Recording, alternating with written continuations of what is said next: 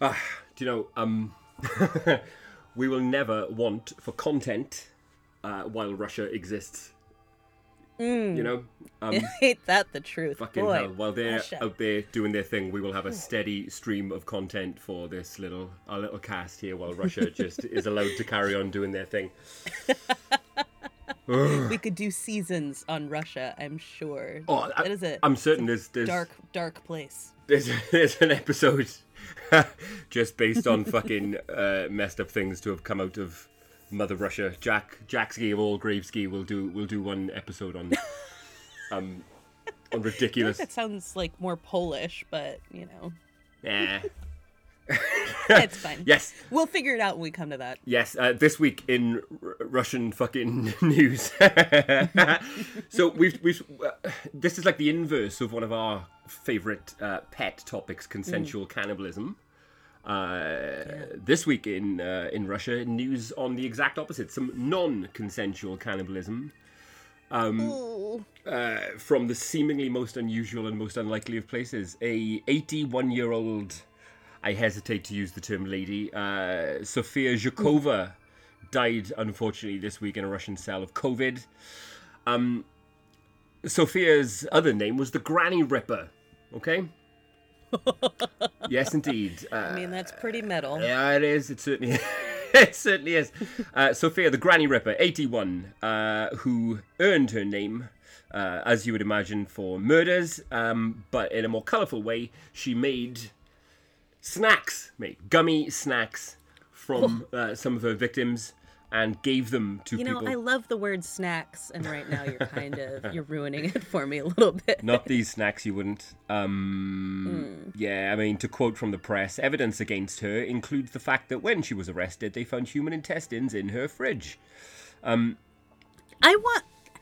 See, this is one of those things where, like, they'll write that in an article, and I want to know a thousand more things about that. Yes. Like, was it just sitting in there? Like, there was just a bloody intestine sprawled out. Like, was it in a Tupperware? like, how was it? Like, it was it cooked? Yeah. Was Well, so many questions. um, the victim of the serial killer Gran, dubbed the Russian Sweeney Todd, include an eight-year-old girl who was murdered by the OAP for playing too noisily and for annoying her by throwing ice cream at her.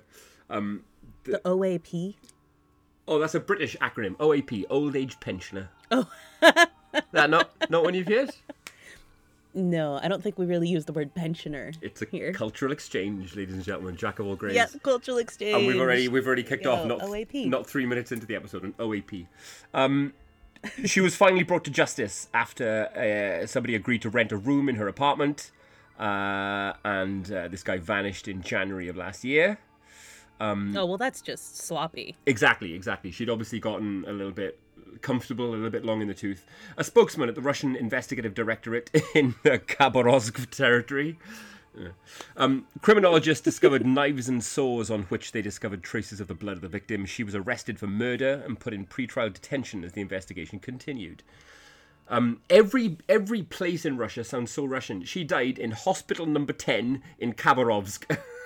It really does. It really does. It's, I mean, everything about this story is about as Russian as you can imagine. Why was she, did, was she just bored? Like she ran out of meat? Was like what? oh my god! It gets Why was she doing this? it gets more Russian the more you go on. Locals said Oh, no. the woman had spent years working as a labourer and was strong for her age, and often of course she was. and often carried an axe with her. Um, Oh my god! uh, neighbours. She just carried. She just carried axe? an axe. Uh, neighbours had often complained about her killing local cats, but had never suspected her of also killing people. Ah, so nobody in Russia has ever read about a serial killer Yeah, ever. I, then I, I, people start with the cats. It's always the cats. This- There's a whole Netflix documentary about that. Did you ever see that? I did Don't see. fuck with cats. I did see Don't Fuck with Cats. Um, uh, very very interesting. I was actually aware of that case about that guy way before that documentary. Um, being you know plugged into to Reddit and the internet as I am, I knew about that guy long Yep. before that doc, and it was a fucking. Ugh. Um, a little bit more about the uh, little bit more about the Ripper Granny.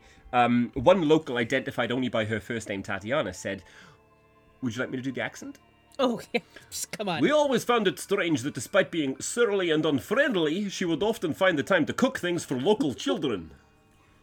Oh no. Yep, they were always meat dishes. Sometimes she gave them to the adults. She bought me and my husband plates with jellied meat. No. I'm gonna drop the accent now because Jellied yeah, meat. Yeah, yeah, yeah, jellied meat. Uh, she added, "I'm gonna drop the accent in case it's offensive. I remember it well because my husband said, "Let's not eat it. You never know what it was made from." And now it looks like he was right. Oh my god. Good shit. Like also I like the way she says it, like, oh it turns out he was right. So when he said you never know what it was made of, Mm. he was thinking human, not cat. Maybe cat. I don't know. like Still, either way. she said he was right. That says to me that he was like, there might be people in that. Remember she had that roommate we haven't seen in a while? Like maybe let's not eat the jellied meat. Which also that in and of itself like in America, I think we gave up on jellied meat in like the 1960s. Yep, kind I don't know about Russia. tinned jellied meats. But- yeah, that's that's I that's not your I watched first an choice, episode is of? Chopped where they had like a can of like a, a turkey in a can or something, and it came out and it looked like it was being birthed from the can, like just covered Uh, in goop. oh, that's Yeah, vile. it was horrifying. So I think no matter where the meat came from, Mm. the situation would have said to me, "Don't eat it." to jelly meat though to effectively i'm i listen i'm not a fucking chef or a, a meat jellyist or whatever that Mm. m- might be but you've got to prepare a meat to get it efficiently jellied haven't you it doesn't come off the bone like that Yeah, no, and this is a this is interesting because not only was she killing people Yes. and cats and whatnot, Mhm. carrying her axe, doing her dark bidding, Yep. whatever was happening, Yep. she made a hobby of it. Yeah. Like enough that she was cooking things for people.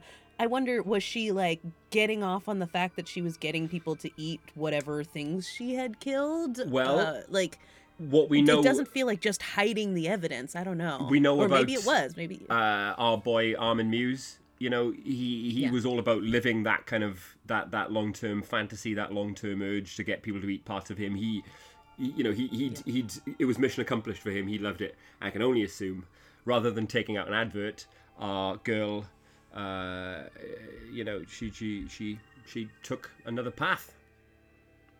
Yeah. I mean, that's it's it is. It's completely the inverse of the other one where he was like consensual. Like I don't, you know, I want us all to be in on this together. Mm. Let's eat each other, whatever. And this lady seemed to get something of a thrill out of hacking people up and then feeding them unknowingly. Interestingly, because she could have just thrown them away. Like if you just Yes. cook something Yes. and toss it, like yeah. but she gave it to people. Yes, and and that's that's what brings her really into Joag territory, isn't it? I mean, fucking hell, axe wielding, cat murdering Russian grandmas a ten a penny. You, I'm sick of hearing about them, if I'm honest. But It's just a yeah, it's a cliche at this point. don't bore me. But when you jelly, when you jelly the the meats and offer them to your neighbors, you would like some jellied meats. Uh, that's when This season on the Great Russian Bake Very nice. Um, as a as an aside, uh, there is another. I, I don't know if Russian kind of old lady serial killers. If, if you need to be, if if Russia needs to be a little bit more imaginative with their nicknames, but there is another Russian granny ripper, um, who's arrested in July 2015. Uh, oh, it's not even like an old story. They just forgot they had another one. yeah, there's exactly. Yeah, yeah, yeah. Um, so There's so many granny rippers. They just yep. just keep popping them out. Uh, that's Tamara Samsonova. Very similar um, mo. Very similar. Uh, you know, seeming She's also cases. cooking people. Not not so much cooking, but Oh. um, there's CCTV of this other granny ripper um, carrying body parts around in a saucepan. She cooked a head, uh, and uh, like I said, very similar mo. Um, yeah, two granny rippers in Listen. Russia recently. Listen, Mark. Mm. You know what they say: if you slow down, you die. so true, it's true. they're just Keeps you young. they're just keeping going, and you gotta respect it. Did I ever tell you about my trip to Moscow? Tell me about it. I went to Moscow. Went to Moscow. Uh, it would have been uh, maybe around about 2010. Uh, it had always fascinated me, and uh, Laura and I spent a fortnight out there. Um, and I came away from there thinking, how the fuck does that place function? How on earth do they get by? For a start, I didn't understand anything that was going on at any point, right? And I'd, I'd sort of committed to myself before going, right, Mark, you're not going to have a fucking clue what's happening out here. Uh, but Okay. Laura and I would leave our hotel every morning at like half seven, eight o'clock to go and do touristy stuff, to go to Red Square and, and all that. And for a start, the subway was made of wood. Uh, Wood? yeah, yeah, yeah. Like an old roller coaster? No, it was it was the the fucking train was was mostly wood, uh, and every morning without fail was f- the streets, the city streets were full of business suited men and and women carrying their briefcases all on their way to work, and everyone was fucking drinking a tin, man. Everyone was pulling on a fucking tin of lager on their way into work at fucking eight in the morning. I shit you not. I mean, if you could, wouldn't you? Hey, I work from home, so Well, you know yes. it's easy. oh my camera uh, is- am i on mute? You know what i mean? Just have a quick pull on my tin. This is just a socially accepted element of Moscow life. yes. I don't know I, I, again that was a good uh, decade if not more ago so i don't know if uh, if it's still like that but fucking hell man. It was grey it rained and everyone was drinking tins at 8 in the morning and somewhere out there with two old women swinging axes around their fucking tenement block or whatever Who knows how many grandma rippers, granny rippers you passed who knows on your commute? Who knows? Welcome to Jack of All Graves. Um, I think that might be my horror fetish, in fact. My favorite genre of horror movie is boats. Oh, I found a feather in my garden today. It must have been an angel. I almost punched a little kid at Kamikaze who was dressed as a zombie because it scared the shit out of me. Corey, Exactly. movies are too goddamn long, right? One hour and 28 minutes is a perfect movie. This is this is it. This is for me now. I'm a lifer. This is I'm, I'm fucking in. Um, what's a fortnight? A fortnight is a period of time lasting two weeks. Okay, that's what I thought. Just checking. Is that does, uh, is that not common parlance across the pond? Absolutely not. I think the only time I've ever like, in a not British context, heard it was Little Women. Fucking hell. So, if you want to describe a period of time lasting two weeks, what do you call it? Two weeks. I, I knew that was coming. As soon as I started that sentence, I knew where that was Like, going to yeah, go. that's it's gonna be exactly that. We're very straightforward. No, a fortnight. Um, Uh, although I was listening, I watched this thing on um, Instagram the other day. I almost sent it to you, uh, but someone had posted it was like mouths on a map, uh, and one was American and one was British, and they were talking about like naming things. Um, and amongst it, what what do you call a sidewalk? Pavement. that, right? Like that was the first one in it. And it was just like trying to figure out why we call things what they are. And the Americans like, well, you know, you walk on it and it's like on the You side. walk on the call it a side. sidewalk. You know, like- you know, I'd never made that connection before. That literally has just landed. Because you walk on the walk on the side. on the side of the road, so it's a sidewalk. yeah, yeah, yeah. Yeah, Yeah, the pavement, mate. That's the pavement. Would you mind telling? Uh, uh, would you mind repeating for me the word that I just used to describe your new footwear? Daps. was that it? It was. I was like, that can't be right. that is not what I sound like. Why do I sound like Marge Simpson to you? Daps. I was like, that can't be right because DAP is like the blue sticky stuff that you use to hold stuff on the wall. I was like, I must, I think I've just Im- interchanged those words. I know. Interestingly, um, this is maybe where we've oversimplified the terminology because that stuff you've just described, the blue stuff you use to tack stuff on the wall, we call it Blu-Tack. Oh. So, so there you go. I guess, uh, yeah, you, we're not the only ones who who can be very straightforward about things. It, we've said it since day one. This is cultural, right? This is a cultural exchange, uh, and I'm richer for being a part of it. Here, here. So, hey, episode 19. We're still, we're learning more and more each week. Uh, pretty soon, you won't be able to tell us apart when we speak. I, I, I, I'm not sure. I know now where I end and you begin. what are we? What are we? Um, what are we talking about this week? This week, Mark, we are talking about stage managing our own deaths. Of course, yes, of course, of course, of course, and it, it seems very uh, uh, appropriate given that this weekend would have been uh, would have been Bowie's what seventy fifth, seventy fourth birthday. Something So it was that. five. It was five years since David Bowie's death. He died Yes. just after his 69th birthday, I think. So I'm literally counting on my fingers. Uh, so it's five years since his death. He would have been 74. And uh, I know we mentioned. Was it last week we mentioned this first? Was it last week or the week before? You're asking I a lot of my memory right now, Mark. Uh, yeah, same, same, same. But I mean, whether or not uh, David Bowie, and in particular his last album, Blackstar, whether or not it was a carefully stage managed uh, release to coincide with his own death is still is is is disputed okay? Oh, there is is some it? ambiguity yeah it is it is it is. There's some ambiguity about whether or not his album was timed to release around his death. Um uh, a, a documentary that was shown on the BBC, I think it was the year after he died, um, does state that um, he only knew Bowie only knew his condition was terminal like three months before he died. Okay, so, he would have you know- already been doing this album, Yes, yes, yes, yes. and then okay, Um, But that that you know, be that as it may, you can't you know it, it, it you can't avoid the suspicion that the sense of mortality, sense of your own em- em- encroaching mortality, sense of, of your days running short, and it does. It, it permeates that album, uh, you know, at a, at a at a molecular level, and that really has got me thinking. You know, it- just like that question that that I asked some weeks back: Are we are we the only animal that's aware of our own death? and Alan, my brother, sent me. Uh, it's a running joke, right? In are you aware of Alan Partridge in the states? Do you know the character Alan Partridge? I would say in No. general in the United States, no. So I would explain if you're going to uh, reference this. I'm, I'm about to, yeah. I mean, uh, for my money, Alan Partridge is one of, if not the best uh, long-running comedy character that Britain has ever produced. Right? He's been around for about 25 years, and he's grown and he's evolved.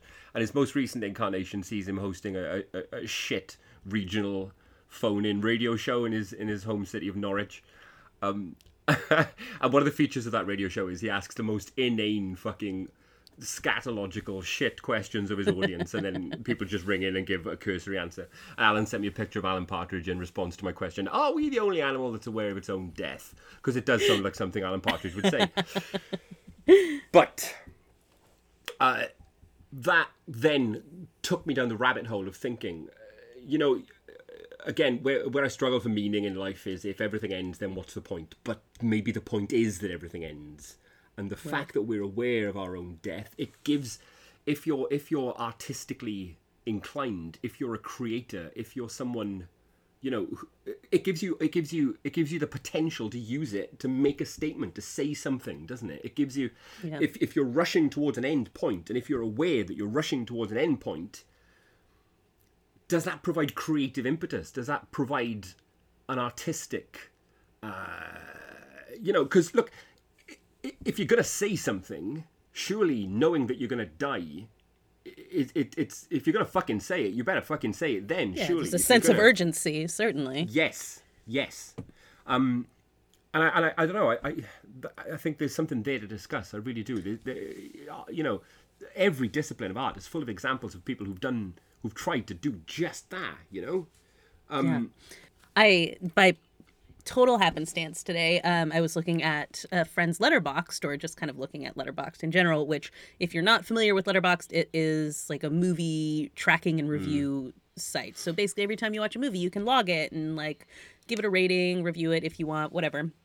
Um, and so I was looking at this, and a friend had uh, reviewed this movie called Dick Johnson is Dead. And I actually didn't know what it was about. She had written in her review something about um, this being an interesting portrait of like Seventh day Adventists, and she doesn't see a lot of Seventh day Adventists in popular culture and things like that. And she had grown up that way.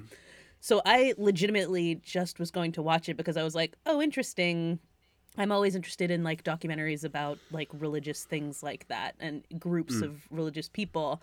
And then it turned out what this documentary is actually uh, is that Dick Johnson's daughter, who is making this, her name's Kirsten Johnson. She um, had lost her mother to dementia.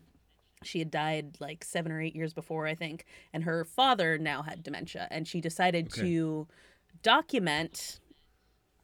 I mean, not so she's documenting the process of him dying, sort of.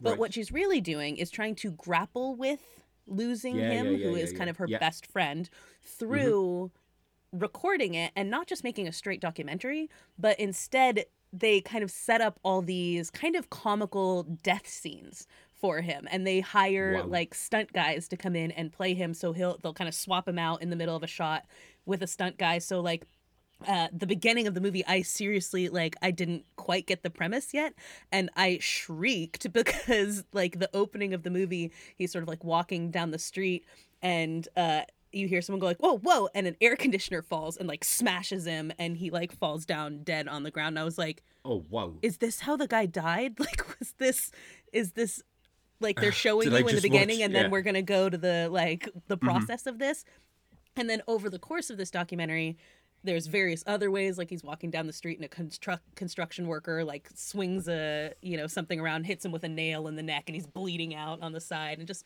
very silly things like that and then also some very moving parts of it. So he has um he has like messed up toes that he's been ashamed of his entire life.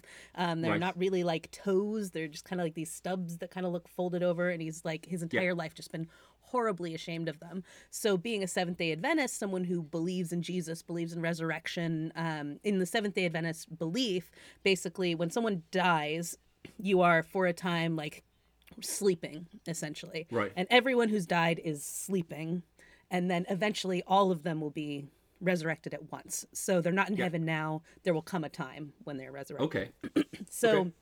There's a scene in this where Jesus is like meeting him and he's sort of sitting on this throne and he's pouring stuff over his feet. And then, you know, they swap out someone else's and you see like these whole feet you know, with toes that he's always wanted, and him just sort of like beaming and like this celebration with Jesus as his his feet are restored. Or there's another scene um, where it's like this very dreamlike sequence where it's a dance sequence, and Seventh Day Adventists aren't allowed to dance. Um, so it's a dance sequence between him and his deceased wife, but it's portrayed by actors wearing these big sort of cardboard heads of him and his wife and then sometimes it sort of swaps out and it is him. So he takes off like this cardboard head of himself and it's him but he's looking at this head of his wife and kind of beaming at her. Uh, and it's just this way you know as she's talking about it throughout this movie of both sort of trying to uh, lighten the mood around Yes. death um, but also like grapple with the hard truths of it. And they in fact have they set up a fake funeral for him um, in Seattle where he's from before he moves to New York, and people talk about him at it as he's watching, um, and like they're falling apart. I mean, it is it is hard to watch. It's just so so sad, um, but at the same time, he gets to see this, which appeals to me. I like this idea. Um, but it really is kind of the process of making something that will last forever, Yeah. especially as someone who is losing their memory and preserving a memory of them, but through this whimsy. It was, to me, just a really interesting. Like this is stage managing your death Yes. or or your daughter stage managing your death for you. But you Mm. know what I mean? Like, and, and watching that was really. They talk to all these people throughout this this documentary as well, and who are kind of incidental, like people who are carers, um, people who uh, like a stunt guy who they're uh, auditioning or whatever, and ask them like, what are, what do you feel about death? He goes to visit his like college crush in California and they talk to her about her feelings on death just sort of casually. It's really really interesting uh to watch and and to think about like if you had if you knew, you know, if you had this time what statement would you make or what memory would you want to leave behind uh, or or how would you want to deal with your own demise what attitude would you want to have towards it you know Yeah, it, that, that strikes me as massively empowering.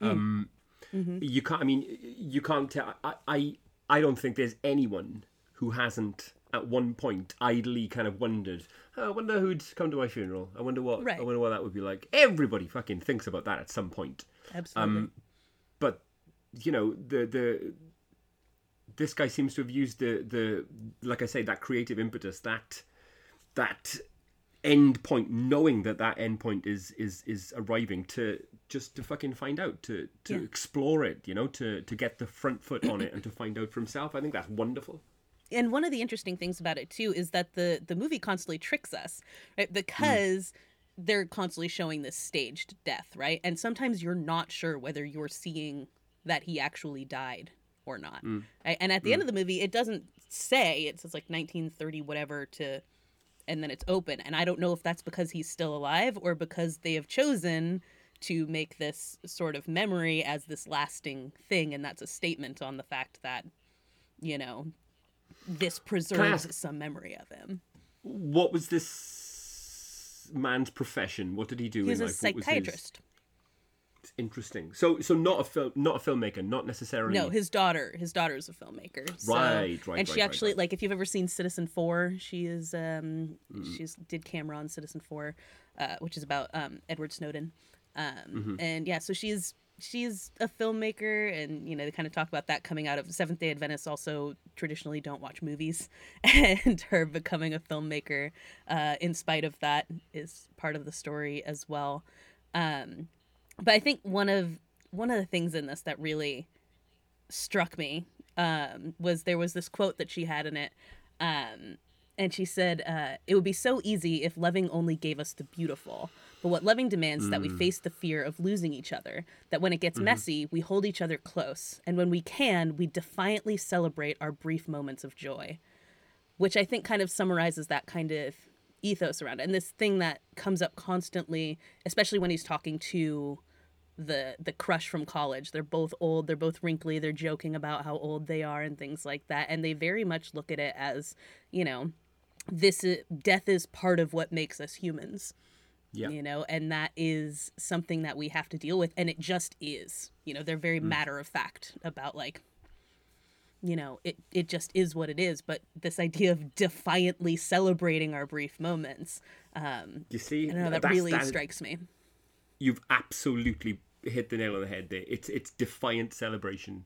It's Right. empowering. It's you know knowing when that endpoint is. It gives you all the excuse you need to kind of cast away the the, the kind of the trivial bullshit of the that you may have uh, concerned yourself with over the last 60 50 70 years or whatever and really just focus on on exploring that idea exploring what it is. I mean in in all of the examples that i've looked at in all of the research i've done it's been the overwhelming uh, takeaway is that people use it as an excuse to do what they've done always, but to do it almost with a renewed drive, almost with a renewed kind of fury.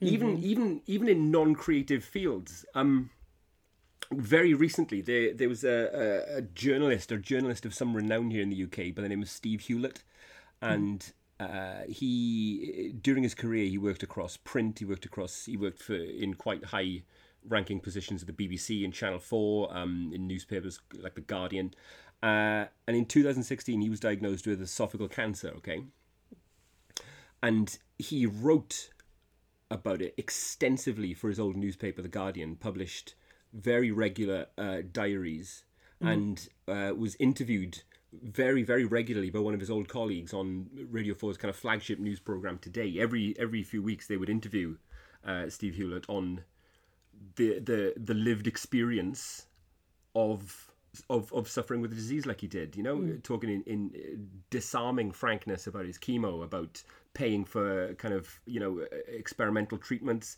He would be interviewed alongside his family. Um, it was a really thorough chronicle of that end to end experience of living and dying with with that disease. And like I said, it gives it gives almost a, a drive in some people to do what they've done, but to do it with more Yeah. commitment. A, a, qu- a quote from him: "I I saw my condition as a bit of a story. You know, disarmingly frank, but as a journalist, Yeah, he saw totally. what what is he likely to see? He saw the story behind it, and Yeah, he saw it in the frame of his life's work. yes, yes, and told it as such. That's do you think Which if if you found out tomorrow Hmm. that you were dying Yes. on this podcast, or would you start Yes. something else or something like that? Would you want to log it like that? Right? Would you want to would you want to go through that process with people or would you keep it to yourself?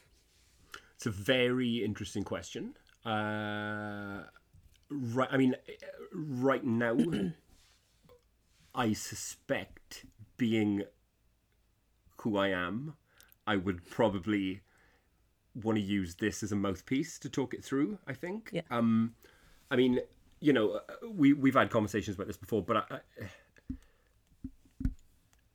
it do, it doesn't feel weird to admit it, but uh, fixated is the wrong word. But I, I, I, I think about my demise a lot. I think about my demise quite often, most days, if you must know. And I've got a plan, you know. Yeah. I, I I've I've kind of thought about how I would stage manage my last days and my funeral, for example. Um, but but I think that's. Believe it or not, I'm quite a fucking theatrical guy, right? You might be No shocked to hear. I know. Ah. So yeah, yeah. I, I, obviously you can't ever know that without being in the situation, but I suspect I would, I would bang on about it endlessly to anyone who would listen. Yeah, I mean, I think I think I feel the same way. What Like I you? said in watching in watching this, like the way that he did the sort of living funeral appeals to me, and I've always kind of liked that Mm. idea. And as we've kind of you know become a more social media oriented age and things like that, and I've seen people blog about you know Mm. their the process of the end of their life. I've always found something about that that is appealing to me, you know, and, and I don't know, it's interesting because I don't know, sometimes that can be like some people are very inspiring when they write about like their uh, impending death and it's like oh well this person helped me dealt with it because they were so optimistic or things like that and i don't know Yeah. if that would be my attitude but whatever my attitude was you know if i found out i was dying i feel like i would i would be interested in people knowing about that and i wonder i don't know i'm always torn between whether Mm. i would like to have a legacy or whether i would like to be forgotten Oh, so so that is is part of it where part of me is like it would be something that i could leave that people could see about me and and kind of maybe there's a part of me that goes on even when i'm not here. And i think you know that is often a human instinct. Um, and yet there's a part of me that kind of is a, finds it appealing to fade away Explore that for me a little, if you would, because I don't think I've ever heard anyone say that. I don't think I've ever heard anyone say there's a part of me that wants to be forgotten. I know it's a weird it's a weird impulse and I don't know that I can totally explain it except that I don't know, I guess there's so much people are complicated. I'm a complicated person. There's a lot of things that I've always thought like I've kept journals my entire life. Right? And uh, when I was in high school, my friend Chelsea and I had this deal that we called burn the cabinet uh, because she had a cabinet that she kept in her bedroom that had like all of like the her journals and like things oh, like that it like that kept her delete my search history? Delete my search history exactly Okay. but this is before that would have been a thing on our radar so Mm. you know burn the cabinet was what we always said like if i die you go and you burn the cabinet right Okay. and the idea of leaving behind that this is honestly when i think about like dying suddenly or things like that that's the thing that stresses me out the most is leaving this paper trail of my thoughts because my thoughts Yep. are not things i want people to remember about me um Mm. like you know like my thoughts are are uh, crazy and weird and i don't need people getting all up in my head. Uh, so part of it i think is just feeling like if i were just to sort of disappear to be an anonymous grave i've always kind of liked the idea of being the anonymous grave in the cemetery. That says something funny on it so that people laugh when they pass by it but you don't necessarily have to know who corrigan edmondson was. Yet, aren't we all memorializing ourselves about 50 times a day with our tweets and with our social posts? yep yeah Talk no about and you leaving a fucking paper trail. No. Yeah. Well, Trust me, as someone who is very into LiveJournal, I am extremely aware of the Yeah. paper trail that I left behind. Uh, Hmm. And I often think I should just delete all of this. But as a person who's still living for my own memory, I like to go back to things. I like to relive my Hmm. thoughts. I just don't want anyone else to. You know, now now now you fucking think about it. Um, I'm not sure I'd want.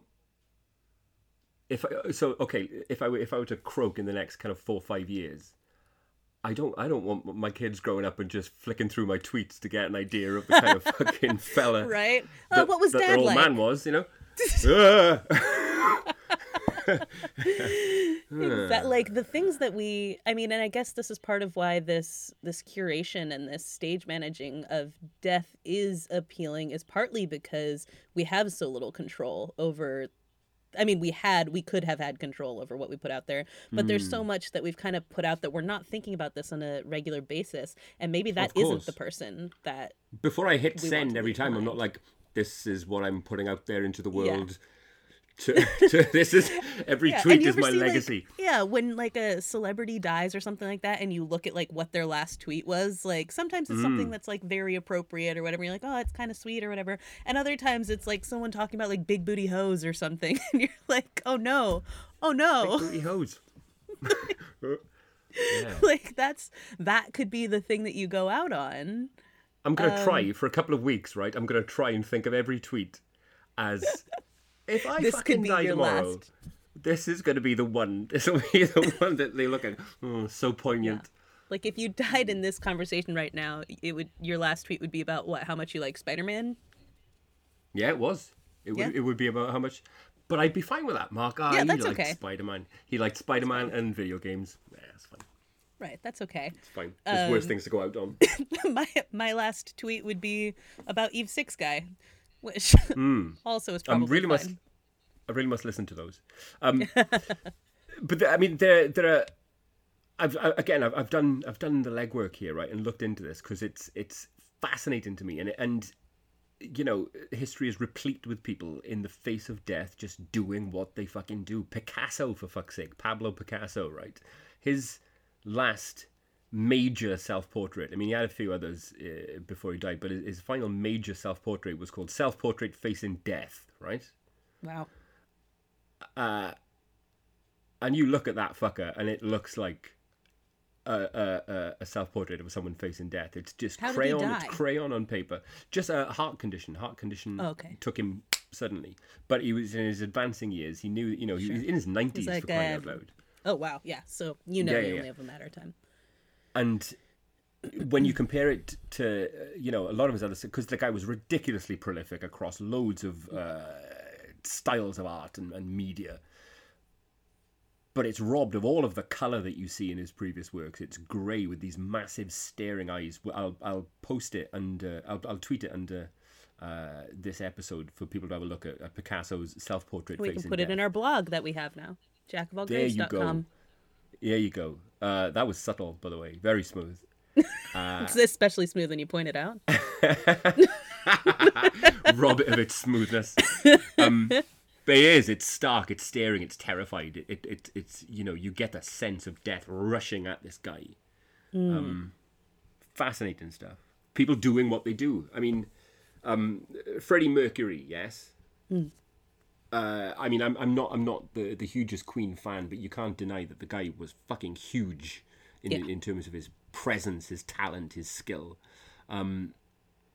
and their, their their final album, Queen's final album, Innuendo, was was recorded when he was in the late stages of illness from uh, HIV/AIDS, um, and uh, the kind of I think it was their last single, "The Show Must Go On." The the the whether they're apocryphal or not, the stories of of that song being recorded. You know, Brian May telling him, "Look, you know, Fred, I'm wor- I'm worried that you're not going to be able to record this. You're in a lot of pain." you know, Mercury downs some vodka and fucking goes into the recording studio and just destroys this gigantic Right. fucking operatic vocal performance. People, artists doing what they do in the face of death, but with this fire lit under them. Um, yeah, Yeah. It's, it's. I can only. I think any of us can only hope that if you do get the drop on death, if you do, if you are lucky enough or unlucky enough, it's a poison chalice, I'm sure. Yeah. But if you're able to see it coming, uh, I'd love to think that that I would use it as opposed to hide from it. Well, yeah. I mean, the other thing about that is always, you know, the very cliche live like you were dying thing. Like, do we really need, why is it, what is it about humans that we need to get to the point that we are actively on our way out to actually do any of this stuff?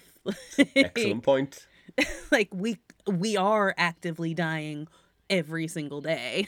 like, we're true. moving towards it one way or another and it's so hard to get ourselves into that mindset i mean i don't i don't think i want to know when i don't want a diagnosis i don't want to die slowly um but you know i i would like to use it if i did but i wish that i could get myself to see myself as dying slowly now and do more of the things that i would do with that knowledge armed with that knowledge It's a huge question, isn't it? Um, if you could, if you could, if you could, if you could see, if you if you could find out with certainty when and how you were going to check out, would you want to know?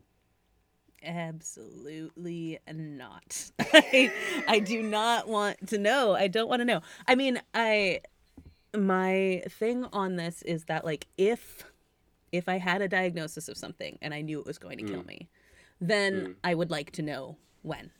That would mm. be I would be like if you could also tell me it is exactly this date and time, I'd be like, "Okay, sweet. What do I got to do to like figure my shit out in this time? Do like whatever things I want to get done before then." But if I were going to like if I had no sense of what that thing was that was going to kill me, I would not want to know that because I would just dread it. You know, like there was uh this this book um and actually I can never remember if it's from this book called The Dark 30 or if it's from one of the real scary stories book. But one of them had this story of this guy who was trying he knew that he was supposed to die at a certain hour um, and like a certain certain time. And so he and i think he knew somehow that it was he was supposed to get like hit by a train or something like that. Uh, so it was like very specific. And so of course like he was like i'm just going to sit in my living room then because i can't get hit by a train in my living room and then the mm-hmm. train comes through the living room and kills him. And you know and it's just like that's it. He tried to beat it. He tried to you know outrun it. He dreaded it you know and mm-hmm. yet it still came for him.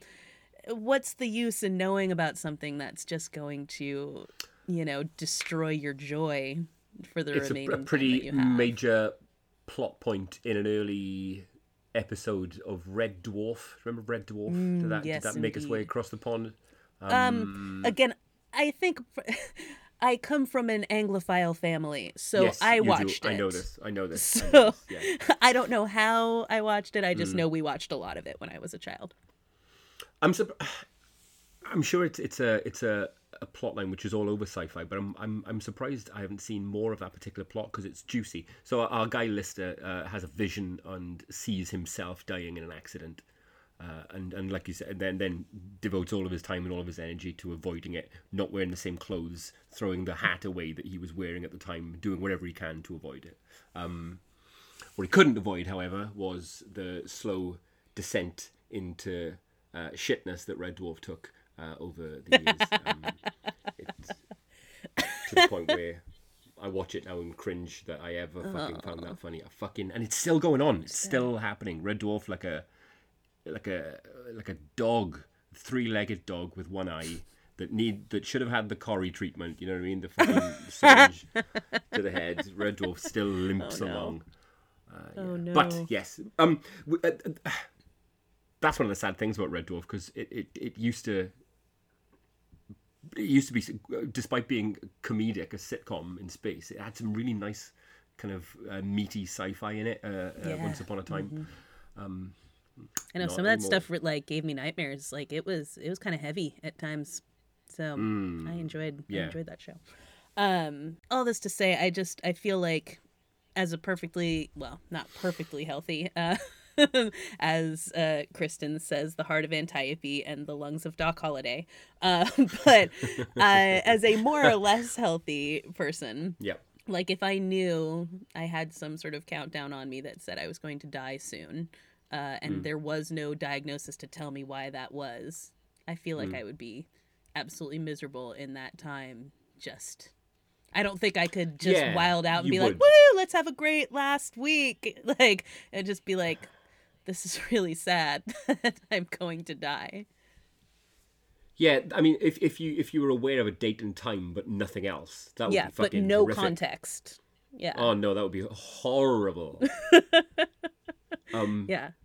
And then if know, you I- had context, but it wasn't like a long illness, like it was just like on this day you will be hit by a bus, like it would just then it, you I'd- would just I'd be need to know- I'd need to know a little bit more about can I can I trust the guy telling me? How do I know? Because if I know for sure, Yeah. and it's immutable and there's no way around it, if it's like predestined and it's going to happen, then fa- fuck it, I work with it, you know.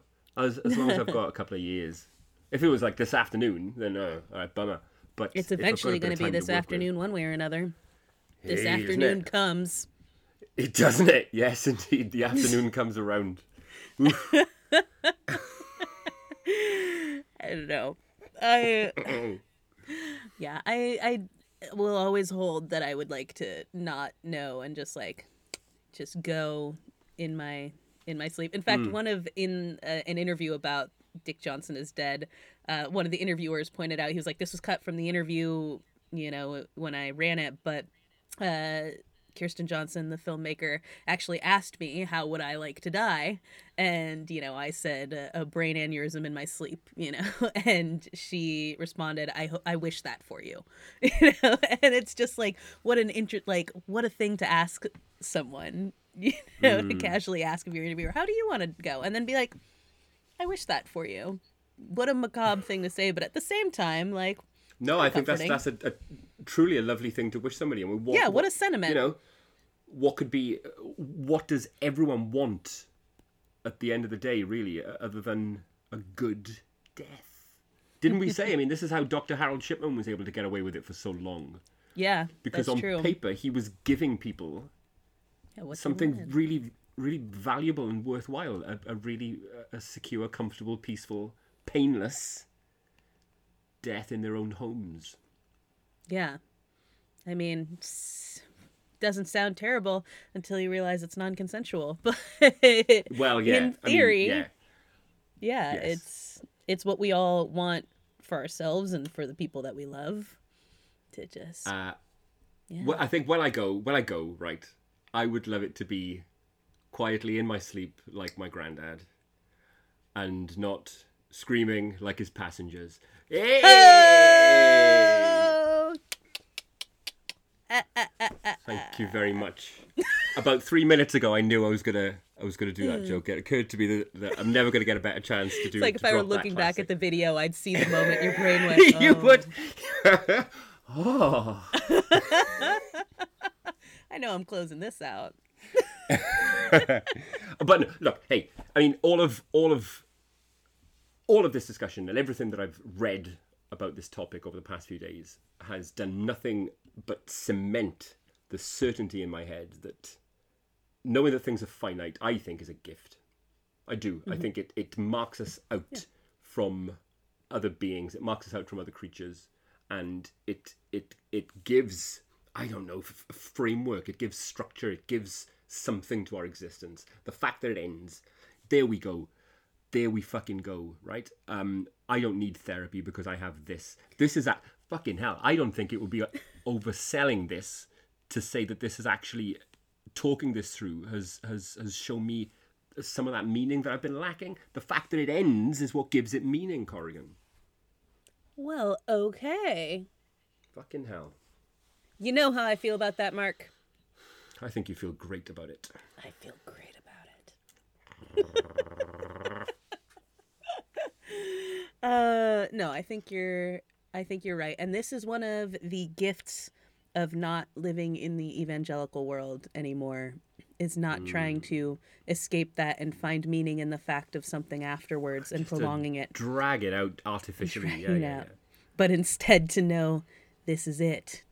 And Mm. uh you know, gotta gotta do with it what I can. And it's been a it's it's been a journey getting to this point. I mean, fucking hell. It was only a few short months ago that I went to the worst spiritualist in the world, and and I watched some fucking charlatan of a woman tell people that yeah. I, it occurred to me then, and it stuck with me. Right, how they did they so uh, strenuously uh, tried their best to avoid the word dead. They never used the term dead or died. It was always passed to spirit. They've passed to spirit. They're with me now and they've passed to spirit. Would it be your uncle who's passed to spirit? Uncle, brother, granddad, passed to spirit? Uh, just say dead. Just say dead. Right. Yeah.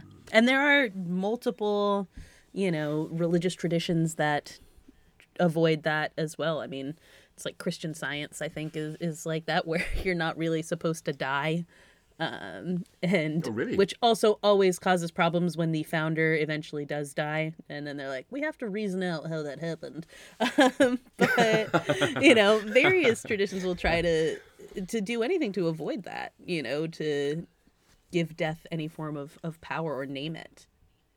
Did you know um, that you know Alphabet, the company that owned Google, Yeah. they actually have a a company, a department, a small kind of area of their business um, dedicated to exploring ways of prolonging human consciousness after death. What? I'm fucking telling you. Hang on a second. Okay. Right, listen. I'm gonna I'm gonna open with that next week. Right. Okay. Um, because even as I've said it, I'm wondering if it was true. I'm sure I've read it. Right. I'm sure I've read it. All right. It might not be. won't. Maybe don't even keep that in. Has there been any Joag related kind of content that you've seen this past week? Have you watched anything good? Have you watched any any horror? Well, we both watched uh, Super Dark Times. Wow, I already forgot, huh? No, wait, wait, wait, wait, wait. It's on the tip of my tongue. Hang on. Yeah, we did. We did with the kid from Ozark. Really fucking good movie. Yeah, yeah. It was a, um, uh, it's an unexpected movie. So I think from the from the title, I thought that that was kind of a tongue in cheek title. I thought it was going to be more of a lighthearted, like maybe a dark comedy. And it's it's really it's not. The kids in it are very likable. They're very um, there is some lightheartedness to it, but it is a very dark story. It Yeah. actually is super dark. Times. So it's available on Shudder UK. Uh, follows a tight knit group of friends, kind of misfit, oddball kids, navigating their way through American high school. Uh, an accidental tragedy befalls them, and, and, and it's a, a, a movie about how they deal with that, or or, or how they let it deal with them. Um, Yeah. It felt an odd fit for Shudder. yeah, it's not a horror I think I movie said at the time. per se. Nah, not at all. Not at all. um i mean there are things in it that are horrific but it's not exactly a horror movie but i think it's it's a worthwhile watch really enjoyed that movie um Yeah. and also i know i watched something else. Um oh i watched uh promising young woman which also was not as horror as i thought it was going to be. The trailer makes it look like she's like a serial killer like a dexter of of bad men uh, and that's not that's not actually what it's about. So if you're going into promising young woman expecting um, a dextery story that is absolutely not what this is. I have very complicated feelings about this film. I think maybe people should see it um, but it's hard to watch. There's a lot of, you know, violence against women, a lot of uh, non consensual or, I don't know, weird um, gray consent things in it on purpose, deliberately. Uh, Sure. You know, she's a, a woman who kind of lures nice guys from bars uh, to teach them a lesson about taking home drunk girls and trying to take advantage of them, you know. So she's kind of yeah that's and it's you know because of something that happened to a friend of hers when she was in med school so it's it's like a revenge film essentially um but it's yeah it's you'll have very complicated fe- feelings when you finish it it's hard to say like did i like it did i not like it Yeah, yeah, yeah, yeah, yeah. it's uh, Intentional, I'm sure. It, it, the the ambiguity, I, think- guess, is is it's hard to say you know i i mean yes I don't know. It's it's a very complicated movie. I think people should watch it. I, I think I recommend it, but also going into it with the knowledge that you're probably gonna feel icky and you're I don't know. It's Carey Mulligan is great. We'll say that. Carey Mulligan is really She well, she is really great. She it. is great. Yeah. Um, very, very good. As long as that's where the Dexter comparisons end, I, I'm I'm sure I've gone off on fucking Yeah. how much I, I'm not gonna. But like think, you know, early Dexter, you know, but uh, either way, it's not that. It's not she is not a serial killer. That's not what this movie's about. It just looked like it from the trailers. I can't wait for the for Dexter to come back, which it is doing. You're gonna hate just to see it. how, just I'll, I'll probably watch the first episode to see how they get him out of the fucking uh, how how they how they de lumberjack him how they I was about to say, unlumberjack. What do you? that. yeah that's how Yeah. that's all I that's all I care about that's all I care about oh boy, yeah. Yeah. Anything else that you? No, I looked at your Letterboxd. You didn't watch anything else. Did you end up watching that Aubrey Plaza movie? uh, no I did not I I watched wrestling instead there you what can go. I tell you what can I tell you I, I uh, it was late and I didn't want to be challenged there you go I didn't want to do any of the work myself so I watched some wrestling So maybe some other time. Ingrid Goes Mm-hmm. West was the movie, but Yes, oh no, and absolutely some other time. I mean, you know my, my feelings about Aubrey Plaza, so I will certainly, it's true. uh, if only for that reason, give it my attention. I've watched so many movies just because I have a crush on a boy. So Oh yeah, yeah, yeah. yeah, I get it. I know, I know. As would she. So with that, then, uh, those are our recs. This has been our, our musing on death. Uh, please let us know any thoughts that you have about uh, the question, perhaps, of um, would you like to know when you're going to die? Um, what kind of things you would do if you knew you were going to die? Um, In particular, I'd I'd I'd love it if anyone has any further examples of artists or professionals in any uh, discipline of or of any stripe who've Mm-hmm. really got the front foot on the Grim Reaper and, and checked out under their own terms. yeah, um, please in, let us know. You know, uh, with the knowledge of their own encroaching exit, because it fascinates me. It fascinates the shit out of me. Yeah, absolutely. So hit us up uh, on Twitter uh, at Jack of All Graves, Instagram Jack of All Graves Pod, uh, or on our blog jackofallgraves.com, which also has links to things that we talked about. Uh, you'll be able to see this Picasso picture, which will also be on our Twitter, maybe on our Instagram as well. Let's just go all in, you know, hit everything. Fucking get it out there. Get it out there. um, something that I'm going to do this week that I said I was going to do last week and didn't. Um, I think it's about time we got the ball rolling on the next Joag watch along. Yes, absolutely. Because I enjoyed the shit out of the communal watch along of Nightmare on Elm Street that we did in December. Uh, so uh, what I'll do this week, I'll put a poll up suggesting some uh, options for our next watch along. So look out for that. Cast your vote, and we'll do that maybe end of this month, start of February, perhaps. Yes, can't wait. It'll be great. uh, So keep an eye out, and our Discord is in our link tree, uh, so you can join us on that and be ready for when we do our next watch along as well. Yeah. All right then. Uh, so until next week, hey, stay spooky, friends. Thanks for listening, folks. Mwah.